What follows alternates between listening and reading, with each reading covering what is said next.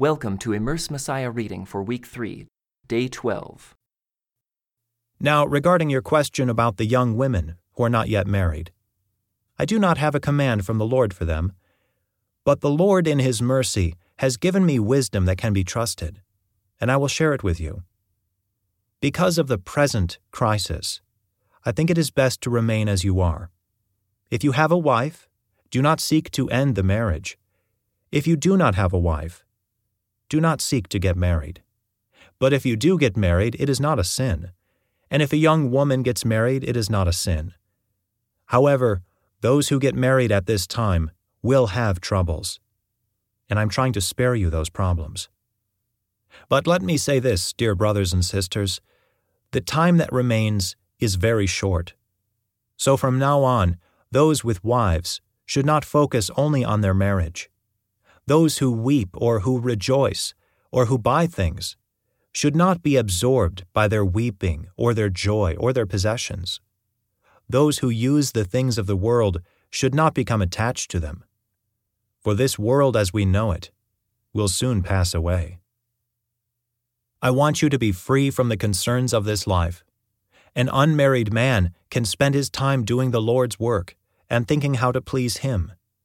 But a married man has to think about his earthly responsibilities and how to please his wife. His interests are divided. In the same way, a woman who is no longer married or has never been married can be devoted to the Lord and holy in body and in spirit. But a married woman has to think about her earthly responsibilities and how to please her husband. I'm saying this for your benefit, not to place restrictions on you. I want you to do whatever will help you serve the Lord best, with as few distractions as possible. But if a man thinks that he's treating his fiancée improperly, and will inevitably give in to his passion, let him marry her as he wishes. It is not a sin. But if he has decided firmly not to marry, and there is no urgency, and he can control his passion, he does well not to marry. So the person who marries his fiancée does well, and the person who doesn't marry does even better. A wife is bound to her husband as long as he lives.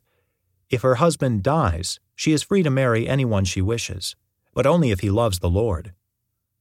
But in my opinion, it would be better for her to stay single. And I think I am giving you counsel from God's Spirit when I say this. Now, regarding your question about food that has been offered to idols. Yes, we know that we all have knowledge about this issue. But while knowledge makes us feel important, it is love that strengthens the church. Anyone who claims to know all the answers doesn't really know very much. But the person who loves God is the one whom God recognizes. So, what about eating meat that has been offered to idols? Well, we all know that an idol is not really a god, and that there is only one God. There may be so called gods both in heaven and on earth, and some people actually worship many gods and many lords. But for us, there is one God, the Father, by whom all things were created, and for whom we live. And there is one Lord, Jesus Christ, through whom all things were created, and through whom we live. However, not all believers know this. Some are accustomed to thinking of idols as being real. So when they eat food that has been offered to idols, they think of it as the worship of real gods, and their weak consciences are violated. It's true that we can't win God's approval by what we eat. We don't lose anything if we don't eat it, and we don't gain anything if we do. But you must be careful, so that your freedom does not cause others with a weaker conscience to stumble. For if others see you, with your superior knowledge, eating in the temple of an idol, won't they be encouraged to violate their conscience by eating food that has been offered to an idol? So, because of your superior knowledge, a weak believer, for whom Christ died, will be destroyed. And when you sin against other believers by encouraging them to do something they believe is wrong, you are sinning against Christ. So if what I eat causes another believer to sin, I will never eat meat again as long as I live, for I don't want to cause another believer to stumble. Am I not as free as anyone else? Am I not an apostle? Haven't I seen Jesus our Lord with my own eyes? Isn't it because of my work that you belong to the Lord? Even if others think I am not an apostle, I certainly am to you. You yourselves are proof that I am the Lord's apostle. This is my answer to those who question my authority. Don't we have the right to live in your homes and share your meals? Don't we have the right to bring a believing wife with us, as the other apostles and the Lord's brothers do, and as Peter does? Or is it only Barnabas and I who have to work to support ourselves? What soldier has to pay his own expenses? What farmer plants a vineyard and doesn't have the right to eat some of its fruit? What shepherd cares for a flock of sheep and isn't allowed to drink some of the milk? Am I expressing merely a human opinion, or does the law say the same thing? For the law of Moses says, You must not muzzle an ox to keep it from eating as it treads out the grain. Was God thinking only about oxen when he said this? Wasn't he actually speaking to us? Yes, it was written for us so that the one who plows and the one who threshes the grain might both expect a share of the harvest. Since we have planted spiritual seed among you, aren't we entitled to a harvest of physical food and drink? If you support others who preach to you, shouldn't we have an even greater right to be supported? But we have never used this right. We would rather put up with anything than be an obstacle to the good news about Christ. Don't you realize that those who work in the temple get their meals from the offerings brought to the temple, and those who serve at the altar get a share of the sacrificial offerings? In the same way, the Lord ordered that those who preach the good news should be supported by those who benefit from it. Yet I have never used any of these rights. And I am not writing this to suggest that I want to start now. In fact, I would rather die than lose my right to boast about preaching without charge. Yet preaching the good news is not something I can boast about. I am compelled by God to do it. How terrible for me if I didn't preach the good news. If I were doing this on my own initiative, I would deserve payment but I have no choice. For God has given me this sacred trust. What then is my pay? It is the opportunity to preach the good news without charging anyone. That's why I never demand my rights when I preach the good news. Even though I am a free man with no master, I have become a slave to all people to bring many to Christ. When I was with the Jews, I lived like a Jew to bring the Jews to Christ. When I was with those who follow the Jewish law, I too lived under that law. Even though I am not subject to the law, I did this so I could bring to Christ those who are under the law. When I am with the Gentiles who do not follow the Jewish law, I too live apart from the law, so I can bring them to Christ. But I do not ignore the law of God. I obey the law of Christ. When I am with those who are weak, I share their weakness, for I want to bring the weak to Christ. Yes, I try to find common ground with everyone, doing everything I can to save some. I do everything to spread the good news and share in its blessings. Don't you realize that in a race, everyone runs, but only one person gets the prize? So run to win. All athletes are disciplined in their training. They do it to win a prize that will fade away. But we do it for an eternal prize. So I run with purpose in every step. I'm not just shadowboxing. I discipline my body like an athlete, training it to do what it should. Otherwise, I fear that after preaching to others, I myself might be disqualified. I don't want you to forget, dear brothers and sisters, about our ancestors in the wilderness long ago. All of them were guided by a cloud that moved ahead of them, and all of them walked through the sea on dry ground. In the cloud and in the sea, all of them were baptized as followers of Moses. All of them ate the same spiritual food, and all of them drank the same spiritual water. For they drank from the spiritual rock that traveled with them, and that rock was Christ. Yet God was not pleased with most of them, and their bodies were scattered in the wilderness.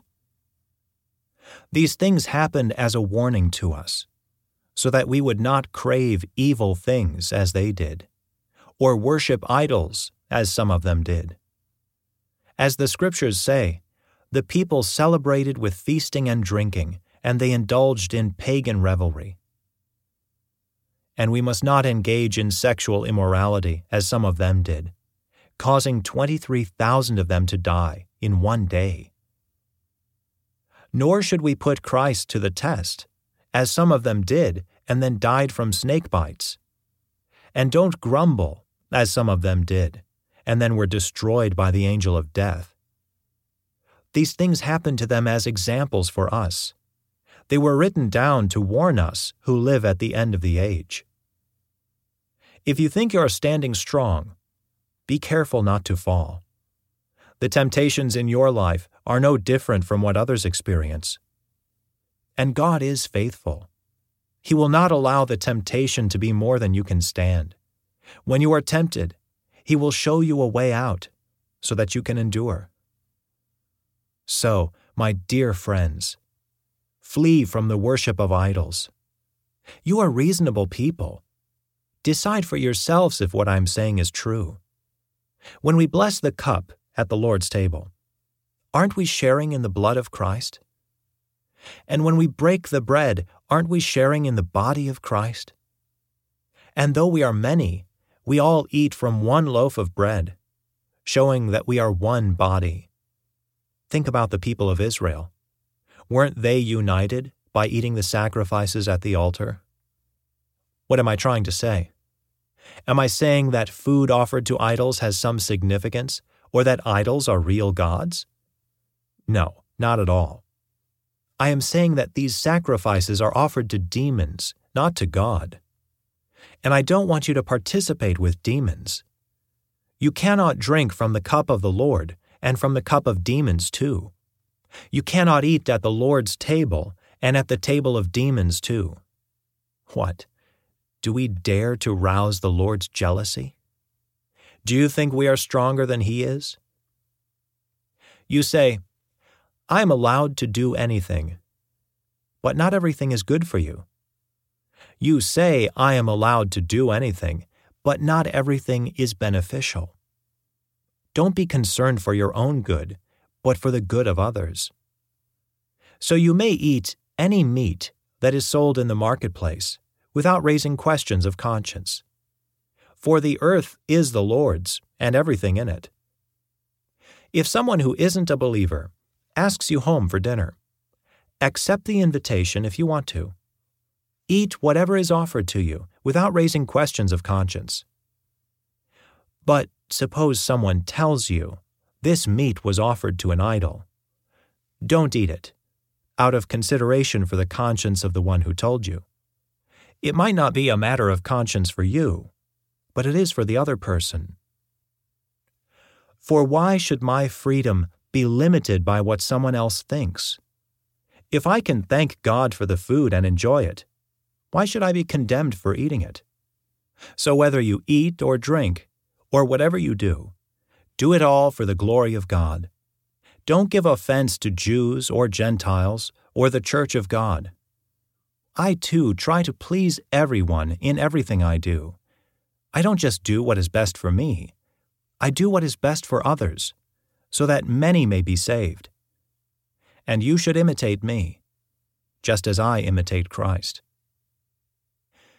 I am so glad that you always keep me in your thoughts, and that you are following the teachings I passed on to you. But there is one thing I want you to know the head of every man is Christ, the head of woman is man and the head of Christ is God. A man dishonors his head if he covers his head while praying or prophesying. But a woman dishonors her head if she prays or prophesies without a covering on her head. For this is the same as shaving her head.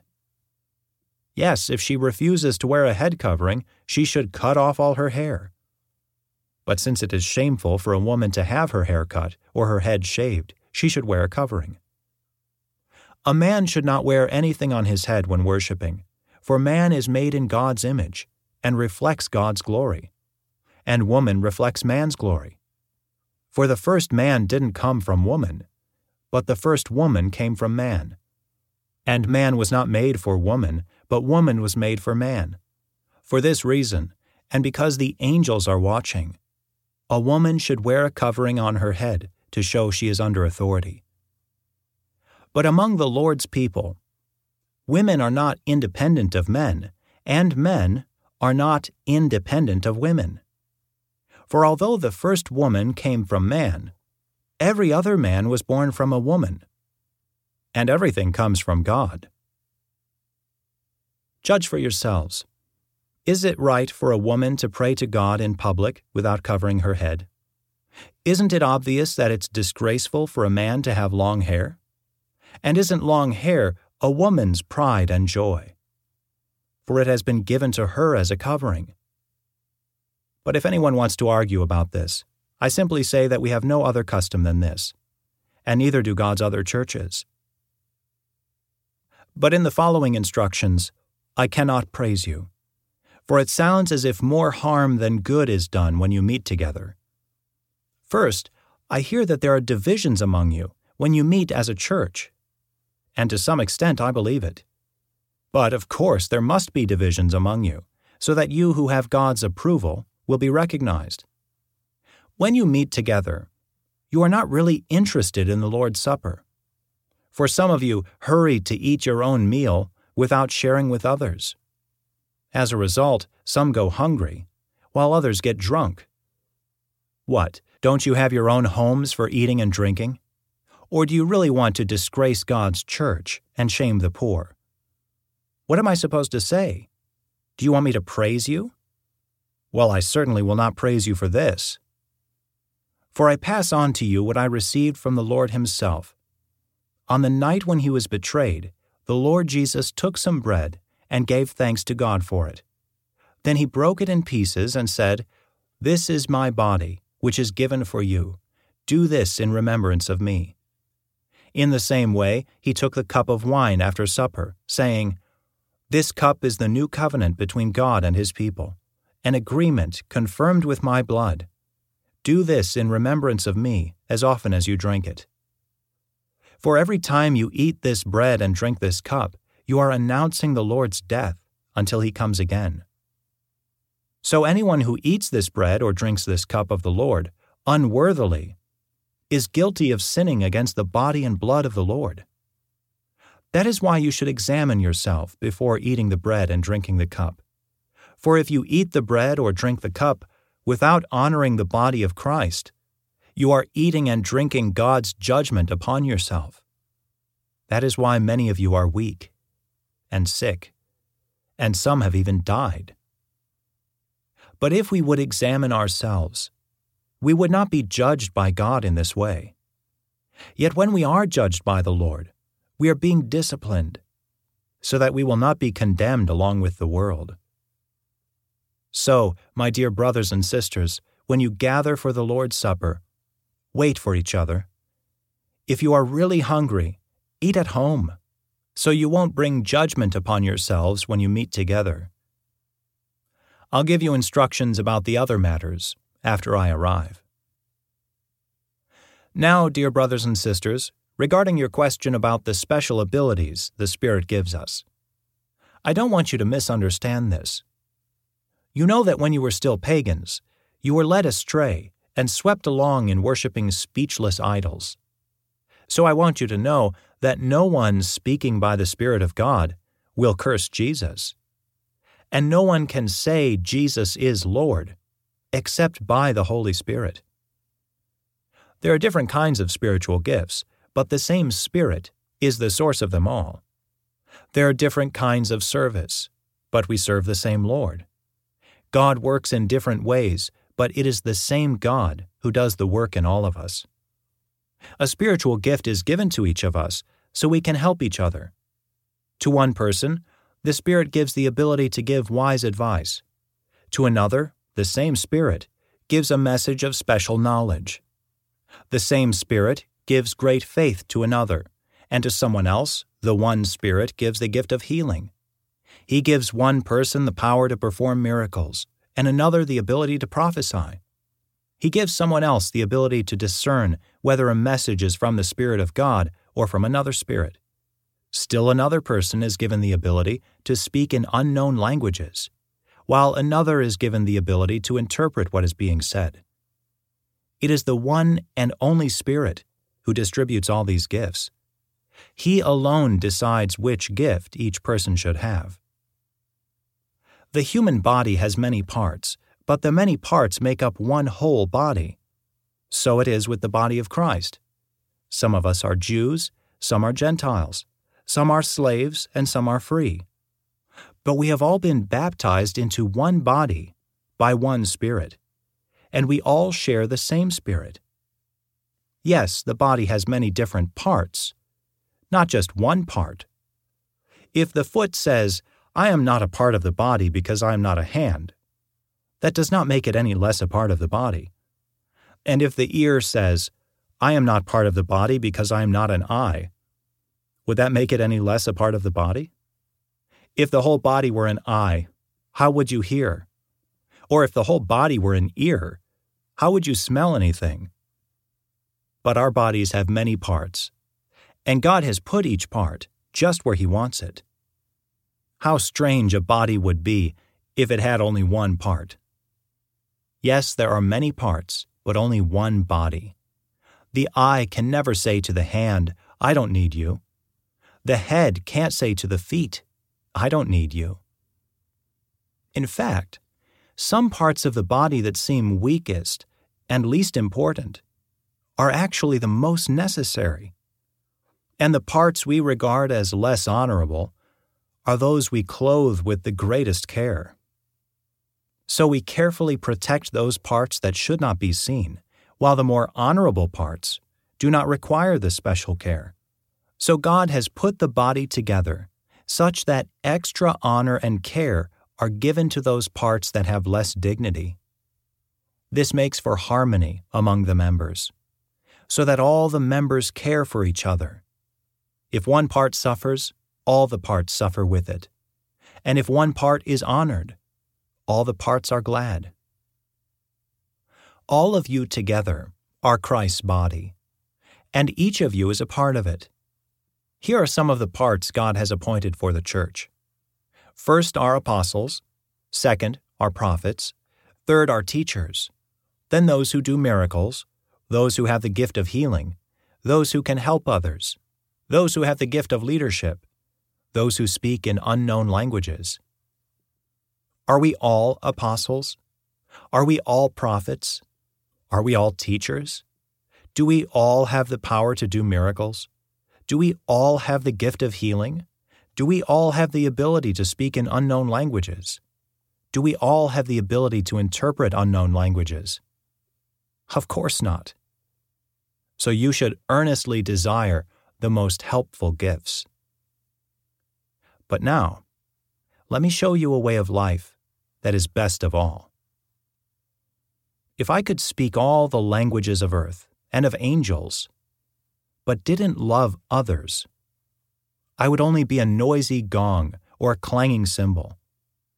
If I had the gift of prophecy, and if I understood all of God's secret plans and possessed all knowledge, and if I had such faith that I could move mountains, but didn't love others, I would be nothing. If I gave everything I have to the poor, and even sacrificed my body, I could boast about it. But if I didn't love others, I would have gained nothing. Love is patient and kind. Love is not jealous or boastful or proud or rude. It does not demand its own way. It is not irritable. And it keeps no record of being wronged. It does not rejoice about injustice, but rejoices whenever the truth wins out. Love never gives up, never loses faith, is always hopeful, and endures through every circumstance. Prophecy and speaking in unknown languages and special knowledge will become useless, but love will last forever. Now, our knowledge is partial and incomplete, and even the gift of prophecy reveals only part of the whole picture. But when the time of perfection comes, these partial things will become useless. When I was a child, I spoke and thought and reasoned as a child. But when I grew up, I put away childish things. Now we see things imperfectly, like puzzling reflections in a mirror. But then we will see everything with perfect clarity. All that I know now is partial and incomplete, but then I will know everything completely, just as God now knows me completely. Three things will last forever faith, hope, and love. And the greatest of these is love. Let love be your highest goal. But you should also desire the special abilities the Spirit gives, especially the ability to prophesy. For if you have the ability to speak in tongues, you will be talking only to God, since people won't be able to understand you. You will be speaking by the power of the Spirit, but it will all be mysterious. But one who prophesies strengthens others, encourages them, and comforts them. A person who speaks in tongues is strengthened personally, but one who speaks a word of prophecy strengthens the entire church. I wish you could all speak in tongues, but even more, I wish you could all prophesy. For prophecy is greater than speaking in tongues, unless someone interprets what you are saying so that the whole church will be strengthened. Dear brothers and sisters, if I should come to you speaking in an unknown language, how would that help you? But if I bring you a revelation or some special knowledge or prophecy or teaching, that will be helpful. Even lifeless instruments, like the flute or the harp, must play the notes clearly, or no one will recognize the melody. And if the bugler doesn't sound a clear call, how will the soldiers know they're being called to battle? It is the same for you. If you speak to people in words they don't understand, how will they know what you are saying? You might as well be talking into empty space. There are many different languages in the world, and every language has meaning. But if I don't understand a language, I will be a foreigner to someone who speaks it and the one who speaks it will be a foreigner to me. And the same is true for you. Since you are so eager to have the special abilities the Spirit gives, seek those that will strengthen the whole church. So anyone who speaks in tongues should pray also for the ability to interpret what has been said. For if I pray in tongues, my spirit is praying, but I don't understand what I'm saying. Well, then, what shall I do? I will pray in the Spirit, and I will also pray in words I understand. I will sing in the Spirit, and I will also sing in words I understand. For if you praise God only in the Spirit, how can those who don't understand you praise God along with you? How can they join you in giving thanks when they don't understand what you are saying? You will be giving thanks very well, but it won't strengthen the people who hear you. I thank God that I speak in tongues more than any of you. But in a church meeting, I would rather speak five understandable words to help others than 10,000 words in an unknown language. Dear brothers and sisters, don't be childish in your understanding of these things. Be innocent as babies when it comes to evil, but be mature in understanding matters of this kind. It is written in the Scriptures I will speak to my own people through strange languages and through the lips of foreigners. But even then, they will not listen to me, says the Lord. So you see that speaking in tongues is a sign not for believers, but for unbelievers. Prophecy, however, is for the benefit of believers, not unbelievers. Even so, if unbelievers, or people who don't understand these things, come into your church meeting and hear everyone speaking in an unknown language, they will think you are crazy. But if all of you are prophesying, and unbelievers or people who don't understand these things come into your meeting, they will be convicted of sin and judged by what you say. As they listen, their secret thoughts will be exposed, and they will fall to their knees and worship God, declaring, God is truly here among you. Well, my brothers and sisters, let's summarize. When you meet together, one will sing, another will teach, another will tell some special revelation God has given, one will speak in tongues, and another will interpret what is said. But everything that is done must strengthen all of you. No more than two or three should speak in tongues. They must speak one at a time, and someone must interpret what they say. But if no one is present who can interpret, they must be silent in your church meeting and speak in tongues to God privately. Let two or three people prophesy, and let the others evaluate what is said. But if someone is prophesying and another person receives a revelation from the Lord, the one who is speaking must stop. In this way, all who prophesy will have a turn to speak, one after the other, so that everyone will learn and be encouraged. Remember that people who prophesy are in control of their spirit and can take turns. For God is not a God of disorder, but of peace, as in all the meetings of God's holy people. Women should be silent during the church meetings. It is not proper for them to speak. They should be submissive, just as the law says. If they have any questions, they should ask their husbands at home. For it is improper for women to speak in church meetings. Or do you think God's Word originated with you Corinthians? Are you the only ones to whom it was given? If you claim to be a prophet or think you are spiritual, you should recognize that what I am saying is a command from the Lord Himself. But if you do not recognize this, you yourself will not be recognized. So, my dear brothers and sisters, be eager to prophesy, and don't forbid speaking in tongues, but be sure that everything is done properly and in order. Let me now remind you, dear brothers and sisters, of the good news I preached to you before. You welcomed it then, and you still stand firm in it.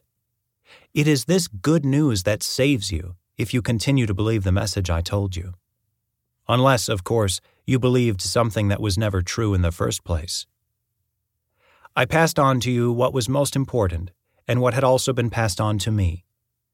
Christ died for our sins, just as the Scriptures said. He was buried, and he was raised from the dead on the third day just as the Scriptures said. He was seen by Peter, and then by the twelve. After that, he was seen by more than 500 of his followers at one time, most of whom are still alive, though some have died. Then he was seen by James, and later by all the apostles. Last of all, as though I had been born at the wrong time, I also saw him. For I am the least of all the apostles. In fact, I'm not even worthy to be called an apostle, after the way I persecuted God's church. But whatever I am now, it is all because God poured out His special favor on me, and not without results. For I have worked harder than any of the other apostles. Yet it was not I, but God who is working through me by His grace. So it makes no difference whether I preach or they preach for we all preach the same message you have already believed. But tell me this since we preach that Christ rose from the dead, why are some of you saying there will be no resurrection of the dead? For if there is no resurrection of the dead, then Christ has not been raised either. And if Christ has not been raised, then all our preaching is useless, and your faith is useless. And we apostles would all be lying about God for we have said that God raised Christ from the grave. But that can't be true if there is no resurrection of the dead. And if there is no resurrection of the dead, then Christ has not been raised. And if Christ has not been raised, then your faith is useless, and you are still guilty of your sins. In that case, all who have died believing in Christ are lost. And if our hope in Christ is only for this life, we are more to be pitied than anyone in the world. But in fact, Christ has been raised from the dead. He is the first of a great harvest of all who have died. So you see, just as death came into the world through a man, now the resurrection from the dead has begun through another man. Just as everyone dies because we all belong to Adam, everyone who belongs to Christ will be given new life. But there is an order to this resurrection. Christ was raised as the first of the harvest. Then all who belong to Christ will be raised when he comes back. After that, the end will come, when he will turn the kingdom over to God the Father, having destroyed every ruler and authority and power. For Christ must reign until he humbles all his enemies beneath his feet. And the last enemy to be destroyed is death. For the Scriptures say, God has put all things under his authority.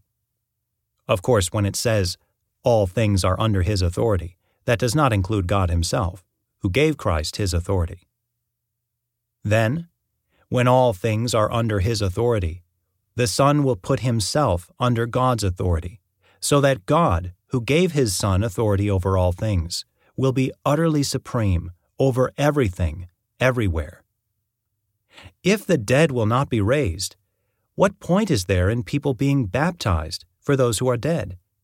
Why do it, unless the dead will some day rise again? And why should we ourselves risk our lives hour by hour? For I swear, dear brothers and sisters, that I face death daily. This is as certain as my pride in what Christ Jesus our Lord has done in you. And what value was there in fighting wild beasts, those people of Ephesus, if there will be no resurrection from the dead? And if there is no resurrection, let's feast and drink, for tomorrow we die. Don't be fooled by those who say such things, for bad company corrupts good character. Think carefully about what is right, and stop sinning. For to your shame, I say that some of you don't know God at all. But someone may ask, How will the dead be raised? What kind of bodies will they have? What a foolish question. When you put a seed into the ground, it doesn't grow into a plant unless it dies first. And what you put in the ground is not the plant that will grow, but only a bare seed of wheat or whatever you are planting. Then God gives it the new body He wants it to have. A different plant grows from each kind of seed. Similarly, there are different kinds of flesh one kind for humans, another for animals, another for birds, and another for fish. There are also bodies in the heavens and bodies on the earth. The glory of the heavenly bodies is different from the glory of the earthly bodies. The sun has one kind of glory, while the moon and stars each have another kind. And even the stars differ from each other in their glory. It is the same way with the resurrection of the dead. Our earthly bodies are planted in the ground when we die, but they will be raised to live forever.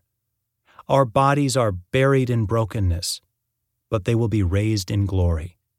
They are buried in weakness, but they will be raised in strength. They are buried as natural human bodies, but they will be raised as spiritual bodies. For just as there are natural bodies, there are also spiritual bodies. The scriptures tell us the first man, Adam, became a living person. But the last Adam, that is, Christ, is a life giving spirit. What comes first is the natural body, then the spiritual body comes later. Adam, the first man, was made from the dust of the earth, while Christ, the second man, came from heaven. Earthly people are like the earthly man, and heavenly people are like the heavenly man. Just as we are now like the earthly man, we will some day be like the heavenly man. What I am saying, dear brothers and sisters, is that our physical bodies cannot inherit the kingdom of God. These dying bodies cannot inherit what will last forever. But let me reveal to you a wonderful secret. We will not all die, but we will all be transformed. It will happen in a moment, in the blink of an eye, when the last trumpet is blown. For when the trumpet sounds, those who have died will be raised to live forever, and we who are living will also be transformed. For our dying bodies must be transformed into bodies that will never die. Our mortal bodies must be transformed into immortal bodies. Then, when our dying bodies have been transformed into bodies that will never die, this scripture will be fulfilled. Death is swallowed up in victory. O death, where is your victory? O death, where is your sting? For sin is the sting that results in death, and the law gives sin its power. But thank God, He gives us victory over sin and death through our Lord Jesus Christ. So, my dear brothers and sisters, be strong and immovable. Always work enthusiastically for the Lord, for you know that nothing you do for the Lord is ever useless. Now, regarding your question about the money being collected for God's people in Jerusalem, you should follow the same procedure I gave to the churches in Galatia. On the first day of each week, you should each put aside a portion of the money you have earned. Don't wait until I get there and then try to collect it all at once. When I come, I will write letters of recommendation for the messengers you choose to deliver your gift to Jerusalem. And if it seems appropriate for me to go along, they can travel with me. I am coming to visit you after I have been to Macedonia, for I am planning to travel through Macedonia. Perhaps I will stay a while with you, possibly all winter, and then you can send me on my way to my next destination.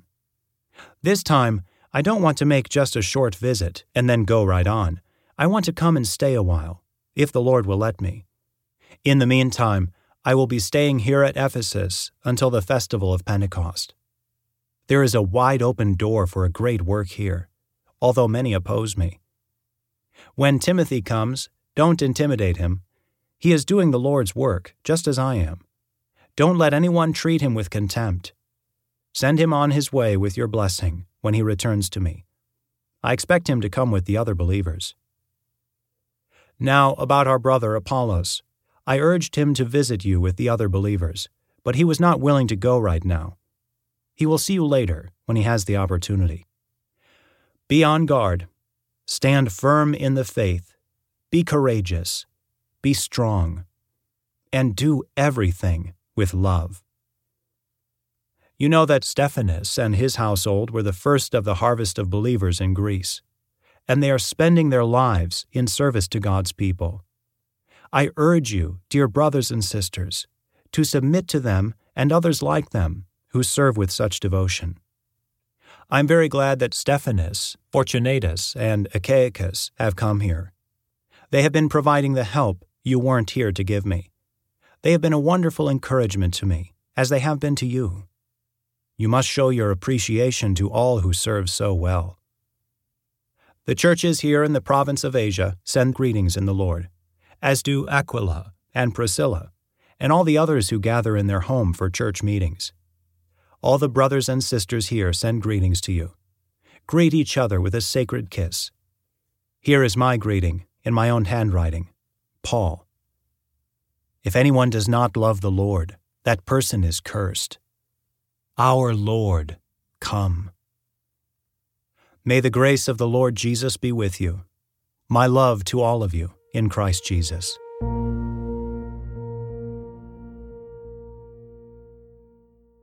This concludes today's Immerse Reading Experience. Thank you for joining us.